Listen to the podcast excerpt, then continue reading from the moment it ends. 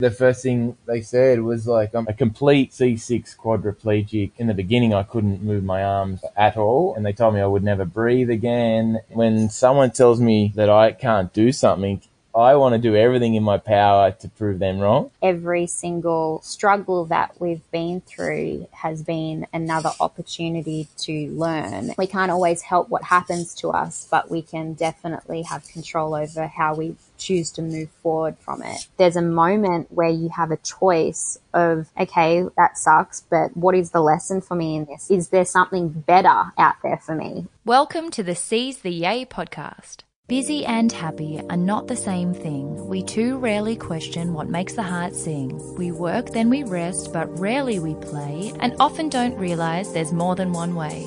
So, this is a platform to hear and explore the stories of those who found lives they adore. The good, bad, and ugly, the best and worst day.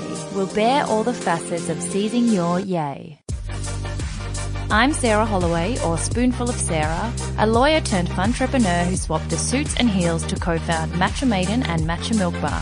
Seize the Yay is a series of conversations on finding a life you love and exploring the self-doubt, challenge, joy and fulfillment along the way. Today we have our first duo interview with two incredible people, both in their own right and as a power couple. Few people have faced the adversity and challenge that these two have endured, again, both separately and together, and even fewer have come through it with such positive energy and resilience. I won't get too far into their bios because the episode covers a lot of the story and also because I could go on forever.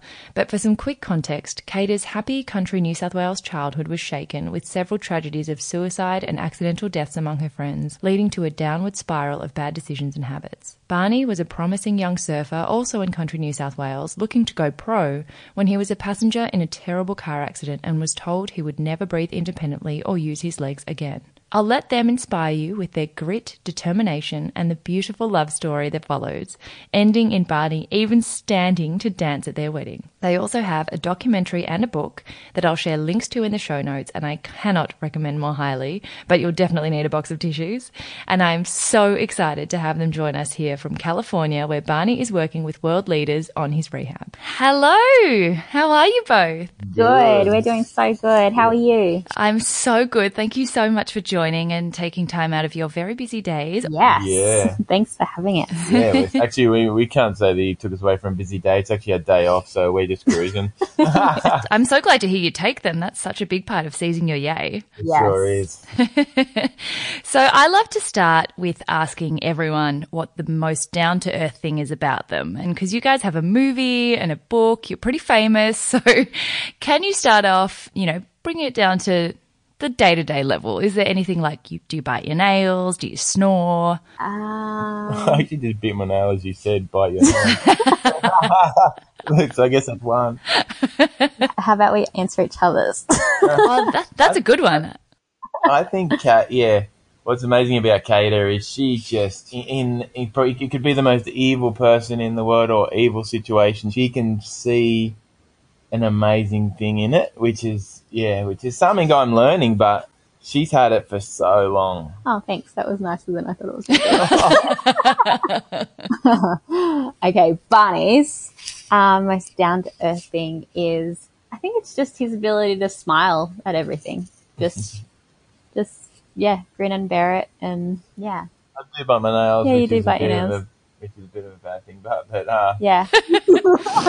All right. So what I would love to start with is what I call your way to yay. So the way that you got to the life now that you have that is full of seizing your yay. And I think separately and together, you both have these incredible pathways and amazing stories. And the coolest thing is how it led you to each other, which you guys tell the story in a documentary called You and Me and a book, The Essence of You and Me, which is a, a true love story, but also just such a story of grit and resilience. And usually I say the story and then I go to NATA, which is like the challenges along the way. But I think for you guys, they're pretty wrapped up in each other. So for our listeners and for anyone who hasn't yet come across the story, could you tell us a bit about yourselves before you met and how coming from country New South Wales and going through stories of adversity and self worth and then some alcohol, but then coming back now to being these incredibly inspiring and strong and amazing human beings? Yes. Okay. Um, do you want to start first, Bunny?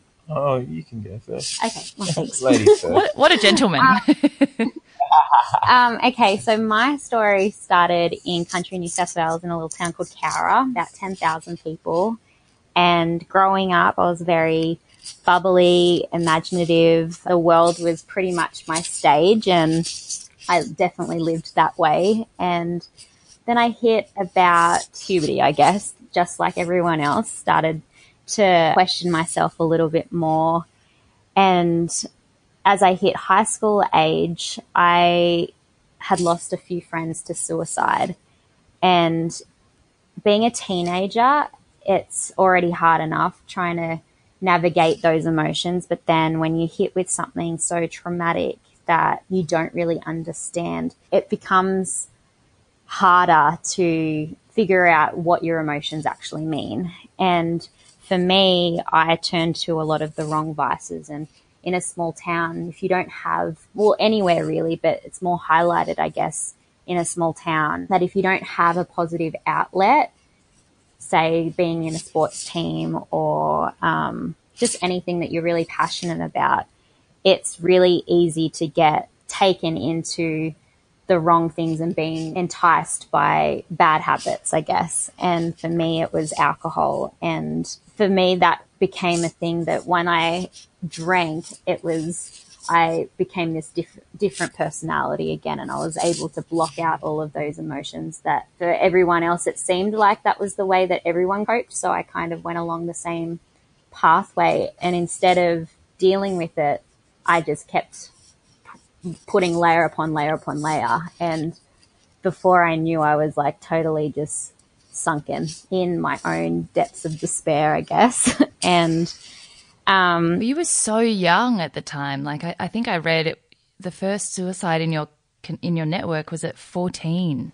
Yeah, he was a few years older than me, but it's still like at age fourteen to, and back then as well. Like it's mental health is becoming so much more, there's so much more awareness for it. But back then it was like we didn't even really, we had no idea what that meant. We had no idea why someone, how someone could get to that place. And it still was never really talked about again after it happened and everyone moved on with their lives. And I am someone who loves to talk about my feelings usually.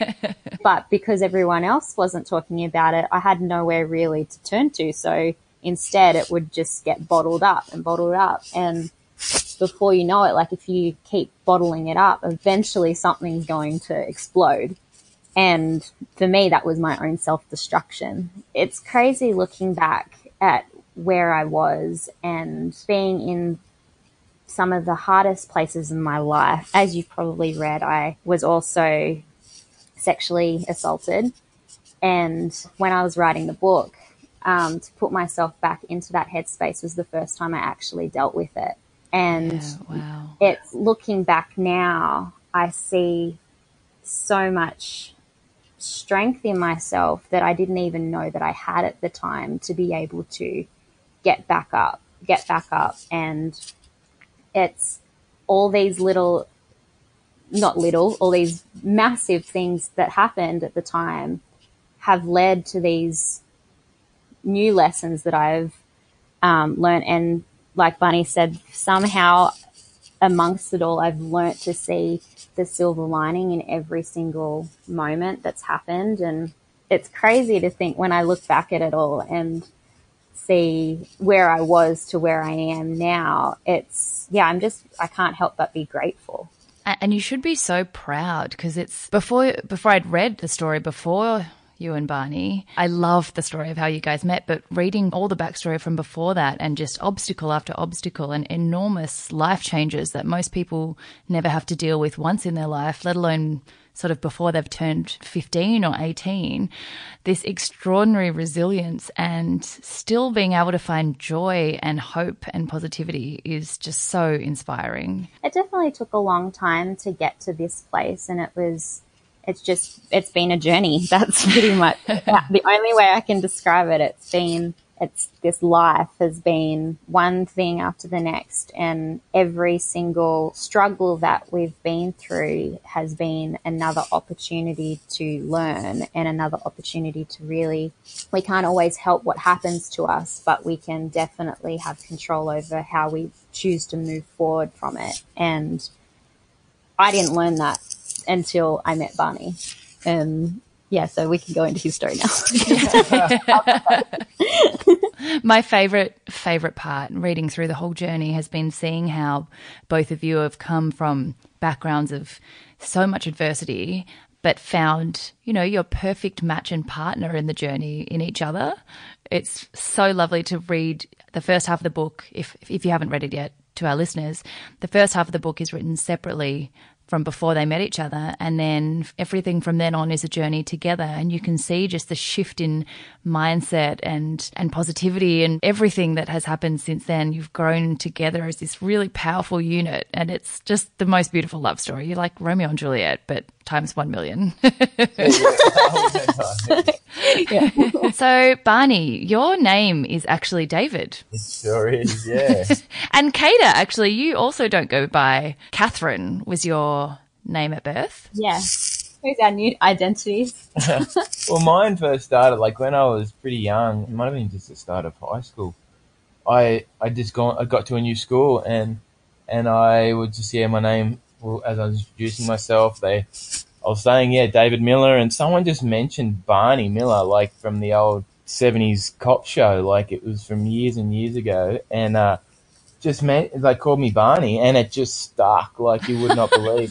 Good so, old Aussies. Yeah, so, so I went. I went through high school with not even teachers not even knowing my name, other students not even knowing my name. Like, like they'd call out David Miller at roll call, and and I'd put my hand up, and they'd be like, "I didn't even know your name was David," and then. we've gone through our whole life, and people still don't know my real name, which is uh, which is kind of funny as well even at our wedding, actually, when oh, yeah, the when they said our real names, everyone was like, "Hang on, what?" Yeah. David Who? Catherine? yeah, David Melody, like Catherine Southwell. I was like, what? Who? I love that it's not even a shortening of anything. it's like not related. so, Barney, tell us about your story. As a child, you know, you were a very early little grommet yeah. love surfing and footy. And tell us about young Barney or young David. so yeah, definitely. Um, as, as we when we were younger, I um, I just yeah loved everything, and uh, and, and the one thing that was really important was uh, like we we lived out west a lot of my early age, but for the whole Christmas holidays, we had a holiday unit uh, at Southwest Rocks, which is a small beach down on the mid north coast. So from from age birth, uh, every summer holidays we went there. So I just had a love for the ocean at a young age. So that's what I'd be looking forward to the whole rest of the year. And, and then once we sort of started moving around a bit with my dad's job and, but then we sort of, mum and dad like divorced and then mum actually packed up the kids and then, uh, we went and moved to South Australia. So from like probably nine years old, I yeah, the love for the ocean was right there. And as, when we moved up to Sawtell, we which was early high school, that's when I sort of started competing at a young age and just loving the competing and like I was just doing everything. And uh, but yeah, surfing was definitely my thing that I just wanted to compete in and and try and uh, make a career out of by the time I sort of left school. And yeah, I sort of had a bit of a handbrake happen when I was involved in a car accident on the way up to work. I was actually a whitewater rafting river guide and, and it was raining. So everyone was pretty excited. And, uh, but I had to drive up with another workmate and, uh, he was just being stupid in the wet and tried to overtake a couple of cars on a narrow sort of, um, mountain road and, and lost control going around the corner and uh, he got ejected and then I just ended up getting crushed as the uh, car yeah slammed up against a tree and uh, it actually forced my head into my lap which actually um, broke my neck in uh, in the C6 position. I had to be cut out.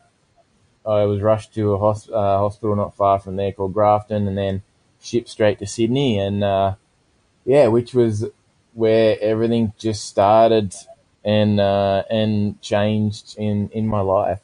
And since then, I um yeah, I was just in that track like the early days, like not knowing what was happening, being told this is what this is what you can and can't do, and this is what you'll never be able to do, and that was one of the biggest kick in the face you could probably get. But it also lit a bit of a fire in me when when when someone tells me that I can't do something. It's it it I want to do everything in my power to prove them wrong. So, I, so, so I, um, life, life sort of went on and, and we were, I was, I was trying to do as much stuff to, to get better and quickly for, um, for the listeners who haven't heard the story before, what was yeah. the actual diagnosis in the beginning? What was the, yeah, yeah. the official situation? Because I think in the book you said when you arrived, you were pronounced dead. So it started from absolute rock bottom, and then yeah. so yeah, so as as they cut my like, well, they cut my breathing just to get me in the uh, the helicopter, uh, the Westpac helicopter. But by the time they got me to Sydney, yeah, I was just I they took the breathing apparatus off, and I just wasn't even breathing. So yeah, I had to go into critical care for, for a couple of days, and until they they put tubes just down my throat to help me breathe, and then over that time I was actually biting the tube, so I was setting off all the alarms, and so they end up having to put a tracheotomy in my neck. And um, yeah, the the first diagnosis, which I can remember when they told me, because I was sort of I was under some pretty crazy drug induced dreams for probably the first week, which which was reality mixed with some pretty crazy fantasy as well. And um, mm and and, and they, the first thing they said was like I'm a C a complete C6 quadriplegic, and then I, I hadn't like I didn't even understand that myself. Like I didn't know what complete was, and so yeah. complete means that your spinal cord is damaged beyond anything ever happening like from there down. So I was par- well, I was par- paralyzed from my in the beginning. I couldn't move my arms what, at all, and um, and I and I slowly, and they told me I would never breathe again. And yeah, they sort of, to, to be thrown sort of that, like the first thing I said when, before I knew anything about what, what had actually happened, I said, will I'd be able to surf again? And, and they just said pretty much no, like you would never be able to like have a normal life. And, um, that was that, that, that's what, what I was saying about the biggest kick in the, kick in the guts. And, uh, but after the anger, like towards that person, I channeled the anger and um, set out that I will do everything that you told me that I could would never ever do, and uh, looks like stubbornness really worked in your favor. so, so the first thing I had to do because I had a breathing machine, and they told me that I'd need a breathing machine to go around with me wherever I went, and uh, so the first thing I had to do was teach myself how to breathe, and um, that was a pretty hard thing to try and push the uh, specialist because they'll like you, but you're not going to be able to breathe. And uh, so I, I, tried to test them, and I tested myself, and fair enough.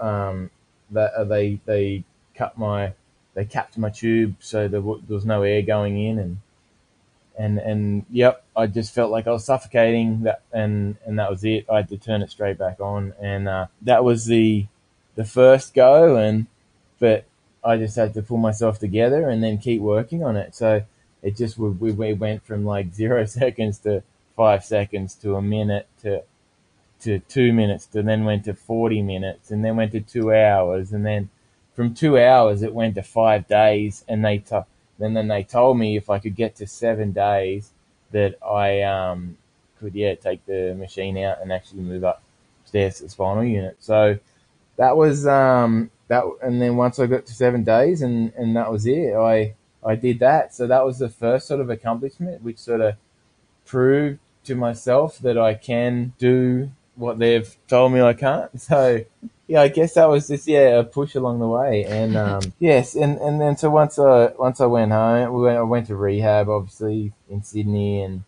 and then yeah, it, it just yeah it, each day rolled into one there, and then being able to go home, which was amazing, and see all my friends and yeah, like and then life just sort of came, like I got back into life, I guess, where just thought everyone was around, so you just wanted to party, and then uh, I guess the partying just went from from when I went home to actually the night I met Kate. So um, eight years later, yeah, eight years, only eight years later, but uh, we always joke. Barney was twenty when he had his accident. We say that when he had the accident, he stayed 20 for eight years.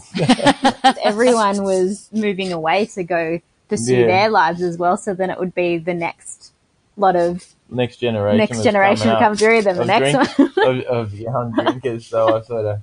You were just like Peter Pan. Yeah, yeah, I was. I was. well, the coolest thing is that, you know, even up to this point, it's still already one of the most inspiring stories of just persistence and your complete belief in your ability to do what people say that you can't do. And most people, I think, after both of what you've gone through, would just give up and, you know, drink themselves into a self congratulatory stupor because you, you totally have already faced more adversity than most people. But the best stuff came after that. That's what's so cool about you two is yeah. how much yeah. has come since then, like the highest highlights that you would never have thought possible back then. So tell us about everything from the night that you met. There's so much. I sort of, when I was, you know, thinking about how to structure this, I was like, I don't even know how to square. There's too many highlights. There's just so much to cover. I think it really, everything changed the moment that we met. It, it gave us this new hope that we both never knew was possible. And from the moment that I met Barney, like I was able to see someone who had been through something that was not even his fault, but yet he still lived with a smile on his face every single day. And he still could see the light and he still knew, he didn't know how and he didn't know when. He just knew that he just still kept that that goal in the back of his mind that I will walk again. That I, and it was that conviction when he said it to me that really made me go, okay, well, if he's able to see this, despite what the doctors say, what science says, what society says, like if he can do that, then like I can definitely act happier.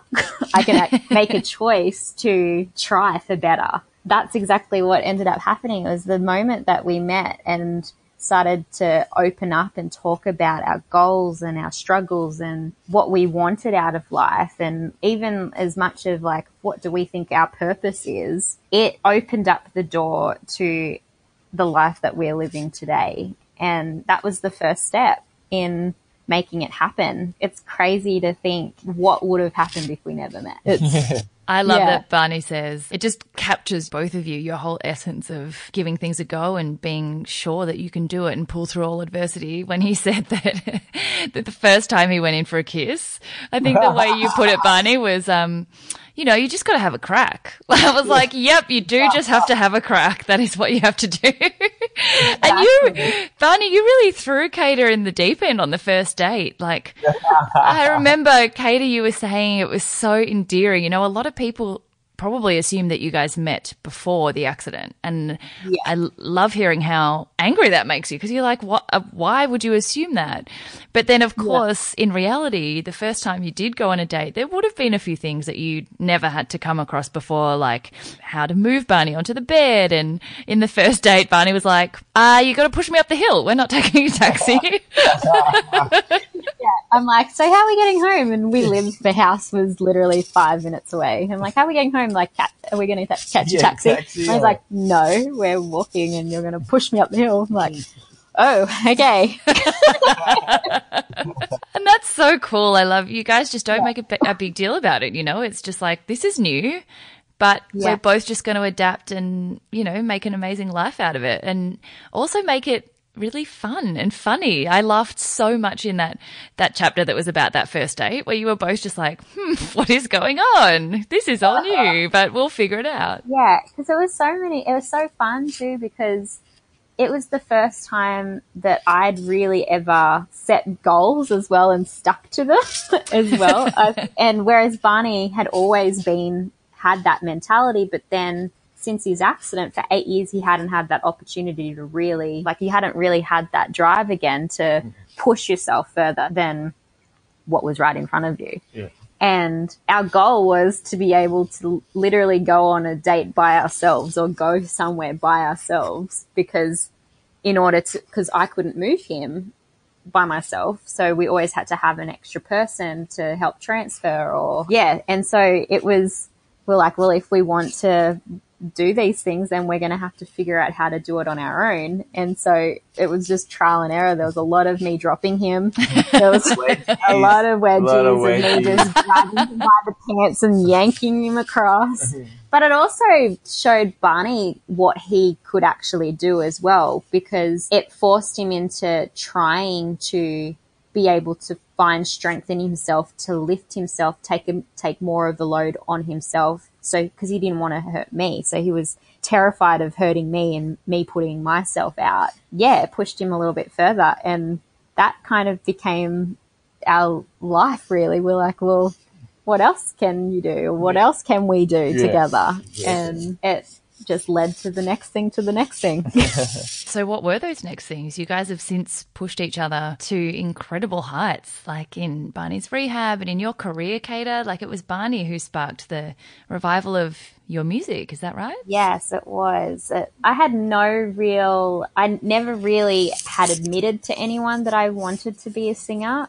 I deep down knew that I wanted to, but it was kind of one of those ideas that I felt was so far from reality that I kind of just ignored it. It was one of those things I'm like, oh yeah, like that's in the dream box.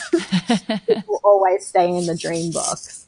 And it wasn't until meeting Barney that I realized that the dream box is literally there to then create it. And it's a possibility to be able to actually live those dreams and seeing him literally defy science and defy everything that they say is impossible to watch him drive to something like as big as learning to walk again, especially after being injured for 10 years. It took two years for us to find a place in California where he was able to come and do spinal rehabilitation and was unlike anything that we'd ever seen before.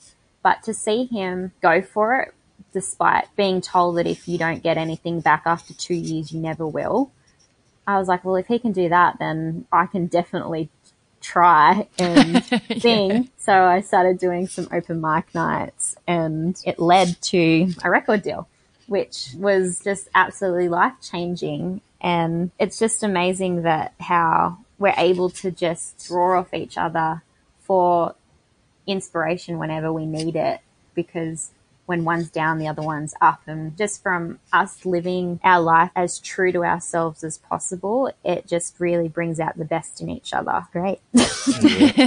So, Barney, tell us about your rehab and the places that you found. It seems like you've had some incredible people come and make changes that you never thought were possible. Definitely. So yeah, we, we um, like I was saying, it took yeah, it's a couple of years to sort of research everything, and uh, and, and we locked in. There's a place over here called Project Walk, which we went to, and um, yeah. So when we got here, it was just like the the first thing that really got me excited and really flicked something in my brain that that this is happening is I was speaking with uh, one of the, the ladies about the whole program and what I'll be doing and stuff, and she said, "So you do you'll be doing three hours a day for four days a week, and uh, you you'll be doing Monday, Tuesday, and then Wednesday because you're working so hard, your nervous system needs a break, and because it's both physically and mentally draining, and then you'll train the other two days." To hear someone say that you will need to give your nervous system a break, I've sort of like it. That was something that really lit in me to hear. Like I don't know, it was to, it just flicked a bulb, and it got me so excited just to know that this training that I'll be doing will be exciting my nervous system, which is what I need to do. And And so after hearing her say that, and we and then we came over the following year, I think it was, or yeah, and then we booked in for three months. And being in this this center that it was, everyone was at different levels, and um, like there was people first starting, like with no movement, people who were walking, people who were taking their first steps. Everyone fed off each other's um, progress and, and motivation, which was amazing. And and I got here and being the guy that just saying, "Oh, I'm going to walk," like blah blah blah, which is my stubbornness again. And um, and yeah, and I had, had my first trainer. It was like, "So, what do you want to do?" Like I said, "Oh, well, I'm here to walk." And he goes, "Okay, so you're ten years post. You're actually the longest person that, like, after their accident, that's actually come here before. So Wow. let's just let's just start with some smaller goals." And I'm like, "Oh." Uh, no. I'm like, no, well, like, go big, and then, um, and then he, we start. So we start. So I'm like, okay. So we started setting little goals, and I just started smashing them one after another, and and, and it really opened um, his eyes up, and uh, so he's like, okay. Well, so he just kept sort of pushing me in that direction, and and my body just started waking up. Like, firstly, I was, I was starting to do like, yeah, bridges where. He, like he- hip. yeah, like hip, hip raises. So full like Olivia Newton John, I think. Jane Fonda. Yeah, Jane Fonda. Jane Fonda. Sorry, yeah, that's it. so yeah, so uh, so my glutes started firing, and and so lifting my butt off the actual table, and he's like far out. Like it kind of really surprised him, and um, and us yeah, as and well. us. yeah, yeah, like, yeah. I what? was just like, what? My, yeah, my, my body, like, yeah, like, and then um, and then so we just kept going, but then it got to the three months, and we're like, no, we can't go home now, like so, and then we we ended up having to go home, and then. we're Like, okay, well, we're definitely booking in for another three months next year. So we booked in for three months again. And that time, the like in the nine months that I was home, because I wasn't doing anything, I'd regressed a lot again. So I had to sort of re- re-wake the body up. But then as it started to get to the hip raises were happening and, and then bits and pieces more and more were happening. And, and, it, and, then, and then it got to the point again after the three months and we're like, okay, we have to take a serious look at this. And no, it was that end of that three oh, months. it was too. The very last yeah, day, last, last day. he stood for the first time. My legs were yeah. And then we're like, Oh. and we're going home tonight. Yeah. yeah. Yeah, Oh. that's right. So I um I, I, I locked my legs out, and as I looked in the mirror, like this was the most weirdest and biggest kind of mind fuck, I guess you could say, um, by, by by seeing myself standing in the mirror. And it was just playing with me, like it was like, is it me? Is it not me? And then next thing I heard is in the background, Kate's bawling her eyes out, and and I'm like, oh, stop, stop, I'm, I'm gonna like lose it. But yeah, and then my legs would just give out after like a like a short amount of time, and um, but yeah, so that was it, and then we had to come home, and then that was like when we were like, okay, we need to make a promise to each other we uh, we have to stick to. So we ended up doing six months on, six months off. So We ended up going back actually a few months. We ended up getting a visa oh, that's right. and going back for another six or eight weeks later that year to bit- figure it all out. Yeah. yeah. Oh my gosh, I've got goosebumps. I, I already know that that happened and I still got goosebumps again. Yeah, that and that's just the beginning. Tell us about the pathway to the wedding and all the highlights of you guys are the perfect example of how much and even both of you from before you met and before the accident, how much we all take for granted in our bodies and in what our bodies can do and that it was so such a mind fuck and so impactful for you to just be able to stand up again just makes we really all need to be so grateful for the things that we have and and take a leaf out of you your guys book in how positive and persistent and patient you remain with your goals because there's still you've achieved so much since then and you're still convinced there's more to go and I, I love that about you guys you are seriously two of the most inspiring people I've ever met and um I can't wait for the next bit of the story because it's my favorite. Um, well, we actually, I'd wa- just watched the royal wedding for Kate and William, and I became obsessed with the idea of planning our wedding. and Before you were engaged, right? Yep, before we were engaged. And I just kept dropping hints because I was like, of course I know he's going to marry me, but like when? Well, you're a Um, catch, babe. You're a total catch. and so I kept dropping hints of like, let's go ring shopping, let's go do this. Like when I look back, I cringe at the idea of how like psychotic I was. it was a we'd been together for five years, and I had found this ring that I loved. And it was a yellow diamond, and I did all I did all the research for him. He didn't even have to do anything except for just literally order it. and he was like just being a typical boy and pretending. Well, it turned out he was pretending, but to me, I was like, he's being an asshole. He's like totally ignoring me. He doesn't want to marry me. Deleting and the, deleting, I was was sending him things and he was emails and texts, and I was deleting them. And like, Brutal. and um, he ended up going behind my back and ordering it without me knowing. No, what was the funny thing was so she'd spoken to the actual lady already of this who had this yellow diamond that could put it in a, a s- whatever set she want. So she wrote to the lady, but then the lady wrote back saying that the actual stone was going to Las Vegas for a stone show and For um, a diamond show. for yeah. sorry for a diamond show and uh, so anyway on the monday kate looked online and and it said sold and she's like are you kidding me it's sold in vegas this is all your fault blah, blah. Oh my god. like yeah dramatic.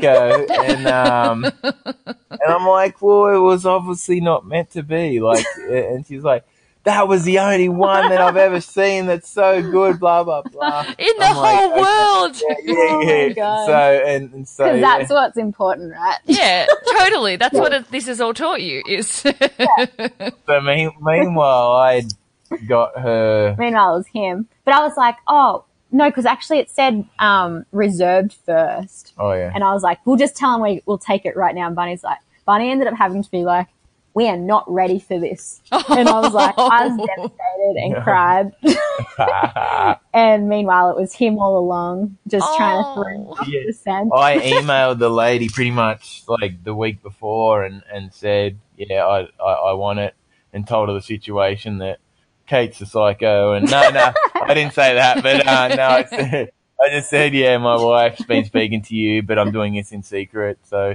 so yeah, so I ordered it and then got it sent to, um, one of our friends who, like, who ran Project Walk, Gigi. So yeah, so Kate had no idea and it sat in that safe for, for three months and and then that was when yeah the, the sort of the night popped up like the Yeah, so I got asked to sing the US national anthem at the San Diego Padres game, which is their baseball team, in front of 25 plus thousand people. It was pretty crazy, actually, just how it even came about. They, Project Walk, were holding a fundraiser for Spinal Awareness Month at the actual stadium, and so they had partnered with the Padres.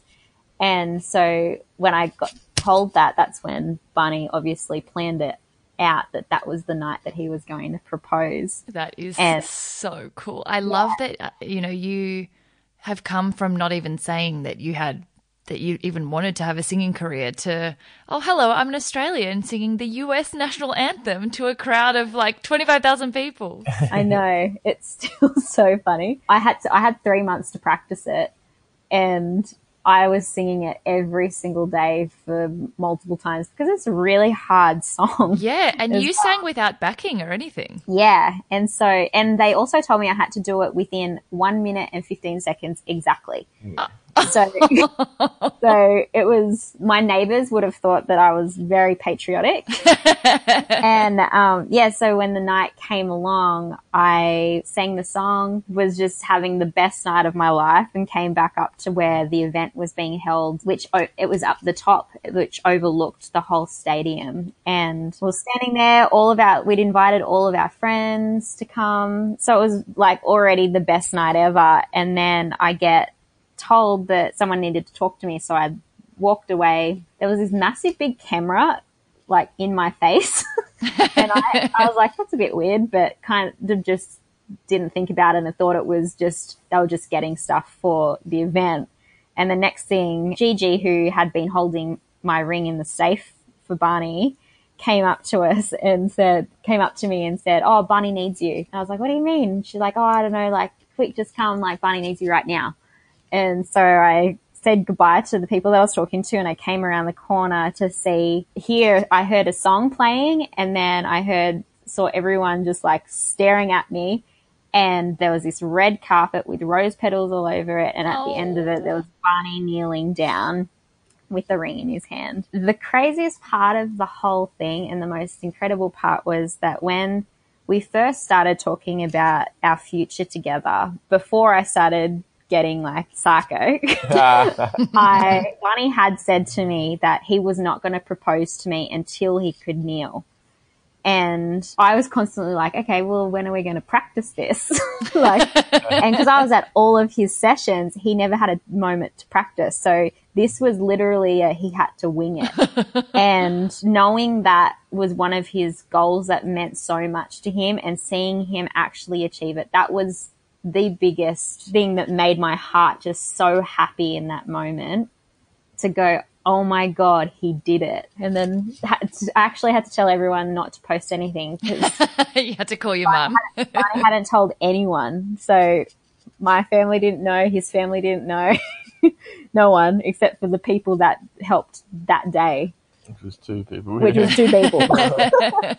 Such a romantic bunny. oh my gosh. And then the next goal was the wedding. Yes. So just after we, all the excitement, we sat down and had a talk about when we'd like to get married. And Barney said that he didn't, again, didn't want to get married until he could share our first dance. Yeah, I wanted and, to stand. Yeah, I and did, said a go. I wanted to stand the altar, stand at the altar, and, and share our first yes. dance, which turned out to be our first dance ever. yeah. So yes, but uh, yeah. So I just. So how long did we have? We had three, three years. years. So three years. I I was like, okay, shit. And the one thing that really pushed me was because because we just started filming the documentary, I think. Yeah. And um, and I and I told the filmmakers, so this is what I want to do, and they're like, okay, that that's awesome, and I'm like, shit, what have I done? Like, what have I got to do it? Like, it's yeah. going to go movie, and I said, well, that's but that that was one thing that I'd learned in this journey is that when you put it out there and and actually tell people and you'll do everything in your power to achieve whatever that was to it's that accountability yeah accountability and um so yeah, the hard work started. I was just at it for the three years. We were doing six months here, and then I was six months at home. And but I think the massive thing shifted for Barney in his therapy was the moment that we learnt to stand together, which was just after that, oh, after oh, we got engaged. And once I learnt how to stand him, that's how we started transferring. And so I was able to transfer him from the car from the bed, from anywhere really, being able to stand him up and twist him around. And that literally changed our whole lives because from that moment we became 100% independent as a couple. It was something as simple as even being able to go down the beach because before we'd always have to rely on someone else to go for a walk on the beach with the dogs. I remember you saying you, you were just so relieved to be able to drop the third wheel, even yeah. though the carers were lovely. You were like, um, we're a, you know, newly engaged couple. yeah. And so it was amazing that just something as simple as being able to go, do you want to go down the beach? Yeah, let's do it. And get up and go. It was just totally life changing. Yeah. And the more and more I stood, the more and more my legs got stronger and, and that was. So his body never regressed like it was before because he was able to, we would just stand for however long he could stand for. And in the early days, it was not very long at all. It was, it was a quick stand. It was quick stands. But we just do lots of quick stands. And it was just really amazing to be able to look up into his eyes from that angle as well, from never being knowing to be able to do that before. And I guess the same looking down. Yeah looking down for me too, which was pretty cool. The Kada's eyes. Yeah, well, so many people have said like wow, Barney's really tall. Yeah, Even in, you know, in the wedding, when you were Yeah. standing up the front and then like standing next to all the people who had been in the documentary the whole way through and we hadn't seen you stand, we were like, Yeah. oh my God, he's so tall. And then, um, so with the wedding, so then we started planning it all out. Bunny just kept training and we themed the wedding Pure Imagination from Willy Wonka, our favorite movie.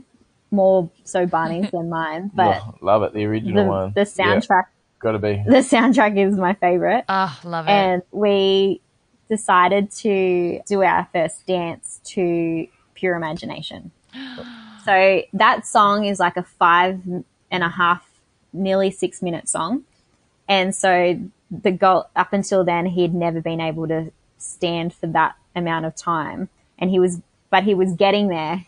And then six months before the wedding, he ended up in emergency with a bladder stone the size of a golf ball and, and a, chron- a chronic chronic kidney, kidney infection. infection. Like they'd been fighting something, and um, like I knew something was going on, and then I got some antibiotics actually, and and I'm allergic to penicillin, and and they thought that the penicillin, which was a different one in this one, was going to be okay, but the pen- I had a, a hu- massive allergic reaction to this type of penicillin as well. oh, Um, so yeah, so I started going downhill, and it was like at the time of we were having meetings with people for um for the documentary. So I'd actually dri- driven to Sydney with myself, Kate, and the two filmmakers, and then yeah, and then it just went downhill, and we got home, and we'd had to change over driving because Kate had to take over just because I wasn't feeling well, and we got home, and there was this, and, and I rolled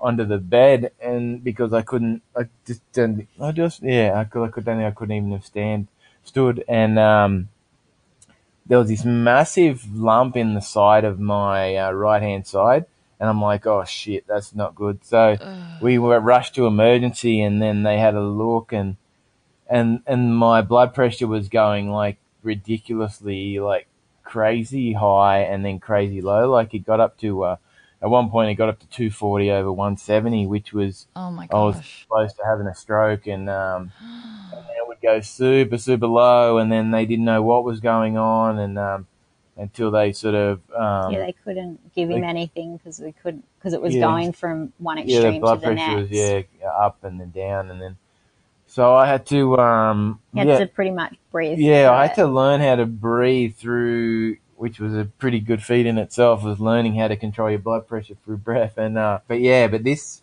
this thing was something really scary. Like it um to have my my blood pressure, which was going crazy, and then this infection, which they said like was so chronic because the bladder stone was actually blocking my urinary tract, so Oh the- gosh. it was backing up into my kidney and I had all like stale and like old urine in my um in my kidney which was like just festering and and we, it was gnarly and um so gnarly.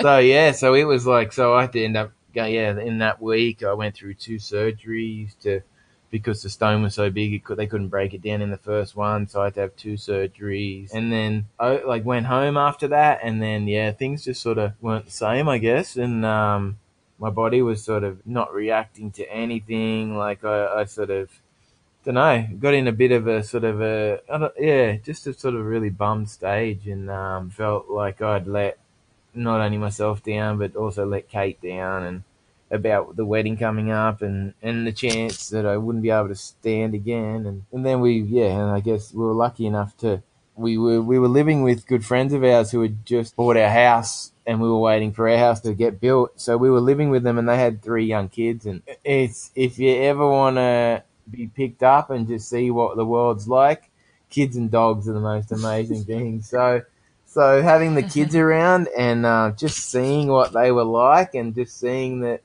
they just their view on life. yeah their view on life. They just do what they yeah do. Like so they really sort of brought me out of this and and uh, so I um watched a lot of uh, what's it called? My Little Pony and uh, Sometimes actually, because he had he'd have the TV going, they, the girls would come in and put the put My Little Pony on our TV in the in the bedroom, and then they would leave, but they would move the Remote. the remote. So then Bunny would just be sitting there And just have to watch it.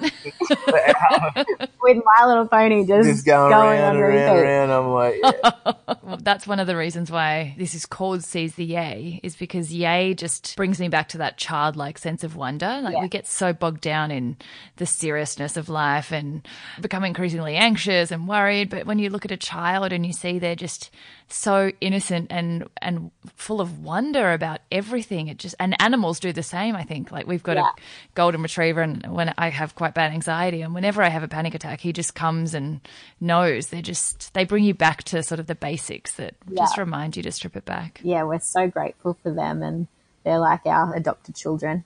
That's so lovely. So, what about you guys? Do you have plans for children? It was one of my favorite parts of the book. It's so funny how you guys can be so serious and inspiring and, and focused, but then there's so much humor that's injected through the whole movie and the book. Everyone, I can't believe we've already done an hour here. Like, it's, I feel like we've just scraped the surface. So, you have to go and read the book and watch the doco.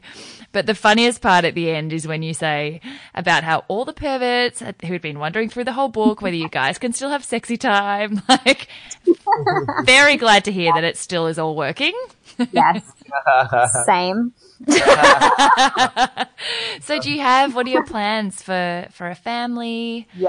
What what's next for you guys? Um, yeah, definitely we will be having kids. Not quite yet, but it's definitely now getting closer and closer into the time of talking about it more seriously. I used to always say around 27 and then now I'm 28 and now I'm like, well, maybe 30. I'm the same. I, I used to think I'd have like a house with no mortgage and like three kids by now, but I'm like, oh no, no, not even close. And it's so good because I think I'm literally the last one, or uh, there's a few of us left that haven't got kids, but the majority of us, a majority of, of our friends are all parents now, and so it's so fun. I just play with all their kids and kind of just learn what to do and what not to do, and But then Yeah. you can give them back afterwards. Yeah. And all of them, I get to do all the fun stuff with them. And so, what do you guys do? I mean, you've had so many instances of things come your way that have thrown you on your ass completely, or literally, Barney, and that you've had to get through and, and find your yay again. So, you talked a lot about positive thinking. And what is, you know, I know, Barney, you did some kinesiology and you're both quite spiritual, but you've also revamped your food and your exercise and the power of friends. You've had amazing friends through this whole thing. And what are the ways that you find your yay? And Barney, I, I know you've gone back to surfing, which I'm sure is a massive, massive thing for your well being. So tell us about all that. Yeah, so sur- yeah, surfing was always my life, and then after I had my accident, I actually didn't even really go in the water or anything for probably five years, and until I didn't know. Like, I guess I was slightly scared, or or like I didn't know what I wanted to do. I guess guess in the beginning it was like I don't want to surf unless I'm standing up, and then uh, yeah, it just got. I was like, okay, I'm just got to do it, and so yeah, we ended up um, making up a board and then getting out there and just experimenting and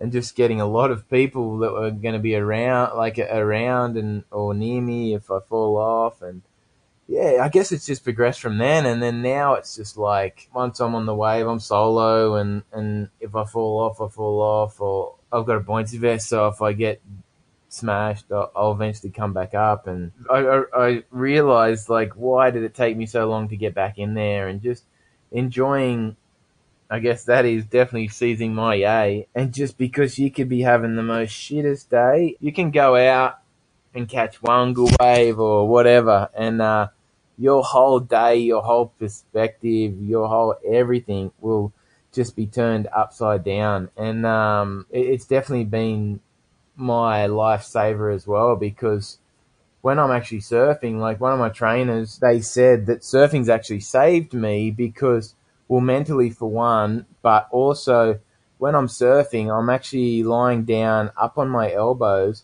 which actually puts me in the total opposite position that I am if I was sitting in a chair. So it's stretching out all my hip Ah. flexors and uh, and like obliques and abs and and everything. So it's putting everything in the total opposite, which helps me because that's the the main thing that I fight a lot of the time when I stand is hip flexors are really tight or or something like that. So yeah, it, just it saved yeah it, it definitely saved me and um yeah I I love it and and now it's just And now he's a world champion surfer. I was going to say, you don't do things halfway, do you? it's one thing to get back in the water, but Barney has taken home a gold medal and had um, Mick Fanning dedicate his 2013 championship speech dedicated to you. yeah. that was pretty special. Like that was definitely I because I had no idea that he'd even done it until someone like literally probably three weeks later they wrote to me and just said, "Oi, just check this video out," and I'm like, "What is it?" And it's Mick's speech, and then and when he did that, I was just like, "Far out!" I rang him straight away and I said, "Like, are you?" Are you serious? Like, mate, you just made me cry.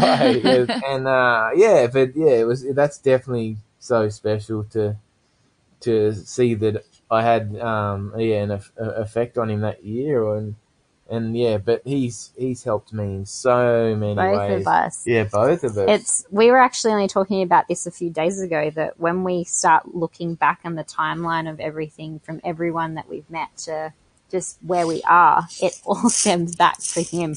yeah, And it's he literally was the changing point in both of our lives to take on this new life to like he was the first person to when Barney said to him I I, I really want to give this a go. I really want to walk again and I I'm ready to try now it was because of Mick that he led um, him to his trainer at the time Jan which then led to Project Walk which then led to um, another lady named Marta who opened our eyes up to spirituality and quantum physics and the power of energy and it just all just kind of snowballed and it was as each as we became more and more open the next person would come along into our lives of that whole mentality that when the student is ready the teacher will come.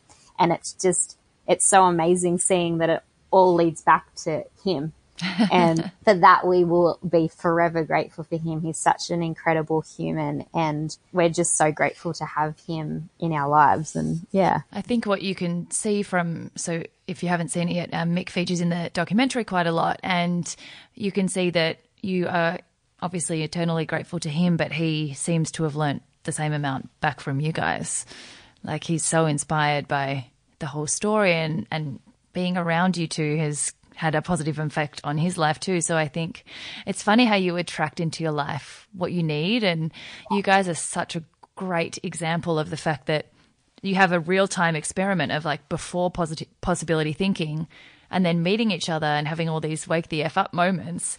And then yeah since you've opened your minds to endless possibility, those things have all just come into you. You're living your dream box. Like what? I don't even know if there's anything left in there because you both have just continued to to smash your goals and yeah, we yeah, Yeah. we just keep going. Like it just sort of we just gotta yeah. I'm just gonna continue the training. Like it's sort of I'm training at a totally new facility now. Like about five years ago, actually Project Walk went under, and uh, so a few of the Oh. train that I was training with, they've started their own center. So I actually train out of there now. It's called Strides, and Josh, who's my main trainer, he is just yeah phenomenal. Like he's an extension Yeah. of his body yeah, he is, and he just like, and watching what these guys are doing to like changing people's lives, like seeing people stand for the first time again, and it's like got the real sort of original soul is what um, Project Walk originally had, and um, and, and yeah, so these J- Josh and Jason have um, yeah nailed it. So I- I've just continued doing this, and he Josh is just so excited about where my whole where I'm at right now with my standing and with my assisted walking and just we're we're just working on finer things now. Like my stand, like like standings, I wouldn't say it's kind of easy, but it's like relatively. yeah, yeah, relatively. But it's like now we're pinpointing like going up onto the toes, like just like like finding littler muscles now and. uh and just just working on just me being able to take that solo step, and that's what is exciting, and that's what's definitely going to be in the near future. It's, it's, so amazing, and you've had. I think it was at Strides. Has Mick? Is that where Mick came to visit? Yeah, yes, yes that's Mick right. Yeah, yeah. that had such a huge impact on him for weeks and weeks. He was just absolutely blown away by just the facility and the fact that you'd started to have like neural responses in areas of your body that people had told you were dead forever. It's just yeah. Yeah. extraordinary to think that so much is about mindset. Like I don't think people actually ah. appreciate how much It's, it's choice they have. 99% 99% is and mindset. yeah. Yeah. it's and the more and more we learn the more and more we're learning that it literally is more about his mind than anything because he could be standing there and all you could be doing is touching him with the tip of your pointer finger like you're not even doing anything but just literally touching him and but to him that is stability and that is um, what's holding him up and so the moment you take his your finger away sometimes his his, his body will just collapse Or and fall- or just fall. like fall Good and. Yeah and so right then we that's when we knew that it's mental. It's because if we were to blindfold him because there's been some so many times that he's doing something and we're like you're doing this. Like it's no one else is doing this it's you. And then as soon as he gets in his head it will switch the signal will switch off again. And so it's like this cool like game of being like okay like now let's take a little bit more of the safety net away. Let's take a bit more of the safety net away. Just it's all about reprogramming those initial thoughts now of what he believes he can do in this moment right now. Because it's been for so long it's been something that's so far in the distance like that he's working towards that it's actually happening right now that he has to change that mindset to I am rather than it will happen. And it's been the most incredible thing to be a part of and witness because it's just showing what the human body is capable of. And the more and more we learn about the human body, the more I'm just amazed and so in awe of it. It's, it's a miracle that our bodies work the way that it, it does. Yeah. And I love that you guys are sharing your story so widely because not only is is it an inspiring and, and heart wrenching but inspiring story, but also there's so much in that that anyone can take out and apply to anything. Like the fact that your brain controls the the outcome. Like whether you think you can or you can't, you can see visibly in Barney's body and in your experiences you can see that play out. So even on a smaller scale, like in starting a business or, you know, it's the same thing. You can't think about, you can't go in and say, I'm going to walk. Like that's not, you don't go straight to the big goal. You just have to break it down and be 100% committed to the smaller steps and then be patient. And some, you know, you had three years for your wedding. To most people, that's like, I'm not going to do anything in three years. That's too far away. But you know, there's just so many lessons about goal setting and mindset and manifestation and surrounding yourself with the right people. And if, you know, it, all the experts in the world couldn't have done anything for you guys if Barney's head hadn't been in it. And I'm sure there are people out Yeah. there who are like, why isn't, why am I not getting the same response? And it's because they're not, they don't have Barney's stubbornness. yeah, it's it's like this winning formula of yeah, you've got to have a bit of stubbornness, a bit of self belief, a bit of love, a bit of um, connection, and it's and you just have to be open. And I think that's been one of I believe is one of the reasons why we are where we are today is because we live our lives every day with an open heart to any possibility. And sometimes shit happens and it sucks and it get, it can make you mad. It can make you feel like everything that you've done um, has been a waste. But then there's a moment where you have a choice of, okay, that sucks, but what is the lesson for me in this? Is there something better out there for me? And we've noticed in every, when from writing the book and seeing our life written right there in front of us from where we were to where we are now, every single moment has had a valid reason of happening because it's taught us the most invaluable lessons that have helped us grow as people. And whether it feels like that in the in the moment or not, it's it's all about your perspective of how you decide to look at it. And because we choose to live and choose the better vibration for ourselves and the better the better outcome and look for the solution rather than the problem the outcome is so much like greater because it's just a matter of how we choose to see it yeah and, so true so with the doco and the book the last couple of years has been obviously so focused around sharing your message and and hitting those goals and rehab and your career and I think a really big part of seizing your yay is taking time off it as well. So finding, you know, time activities you can do together or even just separately as well that you just do for fun. That's not connected to the goal, that's not connected to progress, that's not connected to any purpose other than joy. And I think that's another thing we all lose sight of. So, do you guys have any time outside of all this that is downtime? Do you do puzzles or board games? You know, is there anything that you do to sort of unwind from it all? Yes. This year actually has been very focused on that for us. For the last five, six years at least, it's been very full on and very um, goal driven and focused on all those things that you were saying with the book, the film, and our wedding. We were building our house. It was like so many things all at once. In my music, it was so many things all at once that I ended up with chronic fatigue from it. and a year ago, I was in this state of like I would wake up in the morning and I would be like, I'm exhausted. And I, re- it was from that I realized how important it was to have those, that downtime and to be doing the things that were more fun and that life's not about constantly just doing things to get a solution. Like if you're not living, then what's the point? Yeah. And so this year has been really focused on just living and just kind of taking day by day as it comes. And we've been Amazing. really fortunate that even with launching the book, we've been able to select when we've gone and do- done talks. And I think because we've kind of just taken a back step, like our health, Barney's body, everything is kind of excelled even more and our relationship is stronger than it ever has been because we've actually had this time to just nurture ourselves, what we love, and um, just spend time with the dogs. We we lost our 11 year old bulldog at the beginning of this year, and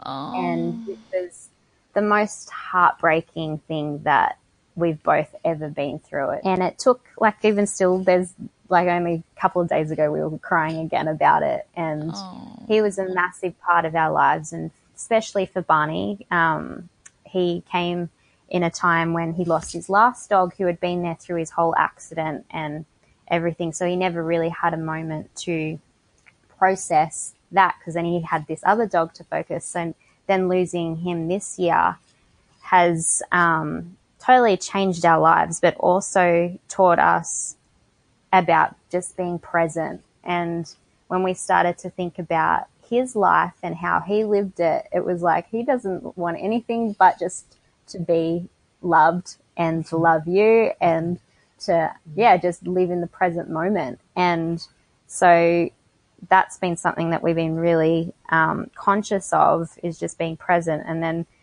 a few months ago, we got a new puppy. um, oh, yay! Another little bulldog puppy, and she's just brought so much joy back into our lives and just kind of really healed our hearts. In some ways, like we've been busy, but at the same time, I feel like this has been the easiest year, like chill wise.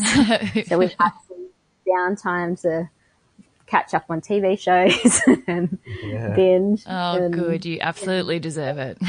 yeah.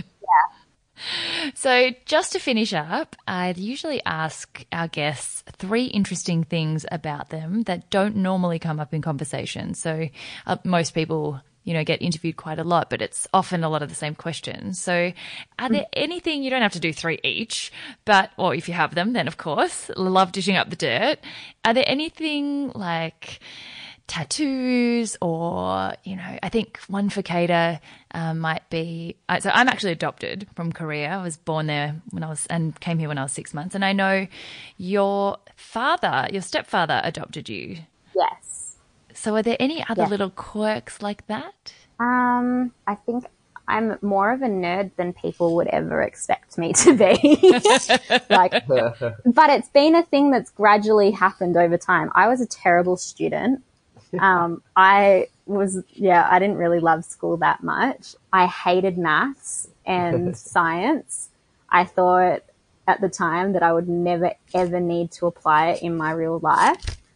And turns out it's the solution to everything. and so I have just, I'm obsessed with learning about biology, about the human body, about space, so many things, which just my teenage self would literally cringe at who I am. But I'm so proud of it. yeah, it's, that's probably one of my little, That's awesome. Three. Could be three, huh? I guess uh, one, my, my first one. I have a penny collection. A pony collection? No, sorry, a penny collection. I was like, from My Little Pony? Did it get through to you? yeah, got me, got me good. got every single one there. Yeah, Oh, no, yeah, so yeah, so I've uh, yeah, started as a young kid, and then just like, yeah, just sort of got pennies ranging from I don't know, I could eighteen so hundreds. Barney's a bit of a nerd too. yeah, I I guess guess. I'm a nerd. Oh, I love it. I, Uh, we, I mean, Nick and I are exactly the same. Actually, one for Bunny is Bunny cannot see a dog, like a stray dog down the street without stopping to see where it comes from. Oh, He's like a dog whisperer, so's Nick. very connected to them. That I'm pretty sure, actually, this is a fun fact. Fun even fact. to the point that I'm like, I swear you were a dog in your past life or something. Because when he, when we got his stones, that his kidney stones analyzed, it came back that it was ammonium phosphate. Ma- ammonium, magnesium. Yeah, phosphorus. ammo- yeah, ammonium magnesium phosphate, which is mostly found in cats and dogs. Not Wow. Which- so it was funny. Like, we actually asked our vet for advice on it. I'm like, how do you, what do you usually do when a dog has it? Oh. and he's like, just change the nutrition. We have a specific tr- nutritional thing. And so that's when we found a nutritional biochemist. yeah, Oh my But, god! yeah. So you really are like, yeah, dog whisperer. and yeah, and if yeah, it definitely if I'm if you're having a conversation with me in the street or something, and I see a dog, sorry, I'm gonna you're gonna lose me, and I'm gonna go over to that dog and say hi, or just watch it. yeah. exactly the same. I, I'm always in the middle of a D&M with Nick or telling him, you know, something really important about my feelings. And then we've got a, a golden retriever called Paul. And like, I'm the third wheel. Always. Like in, in the bed, I'm the third wheel. Like there's, I can never get his attention when that dog's around. so our last question is, uh, since I love motivational quotes, I actually haven't gotten them out as much as I usually do, but I would love to hear if you guys have a favorite motivational quote. Like my favorite is doubt kills more dreams than failure ever will. Cause I think, and that's why I love you guys so much because if you'd let doubt kill your dream before you even tried, failure wouldn't have stopped you, obviously, because it hasn't so far, but doubt might have. And I think it's the most dangerous but natural human self tendency. And do you guys have any? I like um, nothing is truly lost, just changed. Oh, that's Um, we- brilliant. Yeah, and it helped me a lot actually um, after losing our dog. And I, when um, Barney got sick, I was getting, I was going through major panic attacks after that. The for about the next year and a half leading from it, and it, it was, I had this extreme fear of him, of losing him, and then all of a sudden it switched to myself that I had this complete fear of dying, and it literally took our dog dying for me to learn that lesson of that nothing is ever truly lost, just changed. And it's brought me so much comfort. And now I know that I can see, yeah, everything, everything's just ev- an evolution that's just ever evolving. And, um, yeah, we're in, just in this continuum. It's very peaceful. Yeah. Um, I have two. I've got two maybe. Oh, That's all right. gift that keeps on giving. well, I've got a real like this one. Like is I think it's by Bruce Lipton, and it says, "If you find yourself on a vicious cycle, for goodness sake, stop pedaling." Oh, amazing. Um, and then I've got yeah, I've got one that's sort of the one I live by and sort of tell people it's uh, don't let anyone's opinion, whether it professional or personal, let you change the thing you want to get out of life. Yeah, that's so good. I love motivational quotes. They're so like Yeah. Yeah. just a sharp, succinct way to remind yourself of life's biggest lessons. Yes. Oh, well, thank you so much, guys. I've taken up so much more of your time than I meant to, but your story is just so incredible. So much to gain from you, so many pearls of wisdom, and just such strength and resilience and positivity. You guys are like beams of sunshine shining through my computer. Thank Perfect. you. You too. Thank you for what you're doing. Yeah, yeah, This this is is amazing. We love, we love this podcast. Oh, you guys are the best. Well, we'll have to catch up in person at some time soon. Please. We'll, well, I mentioned we might be coming to visit you, so um, Yeah. I will share links to your book and the doco for everyone in the show notes. And yeah, hope everyone is seizing their yay. Gosh, there just there really aren't many words left for these two, are there? I've heard the story so many times, but it still gets me right in the heart every single time and just reminds me what true resilience, strength, and love really is. How can you not feel empowered and inspired about the impact of positive thinking and self belief when you hear from these two? I can't recommend more highly that you read their book and watch the doco. It's so different to actually be able to see the progress in Barney's movement and watch the kneeling at the proposal and then standing at the altar and dancing at the wedding. But you will absolutely need some tissues on hand because it's a big tearjerker, but heart wrenching and mind opening and so, so inspiring.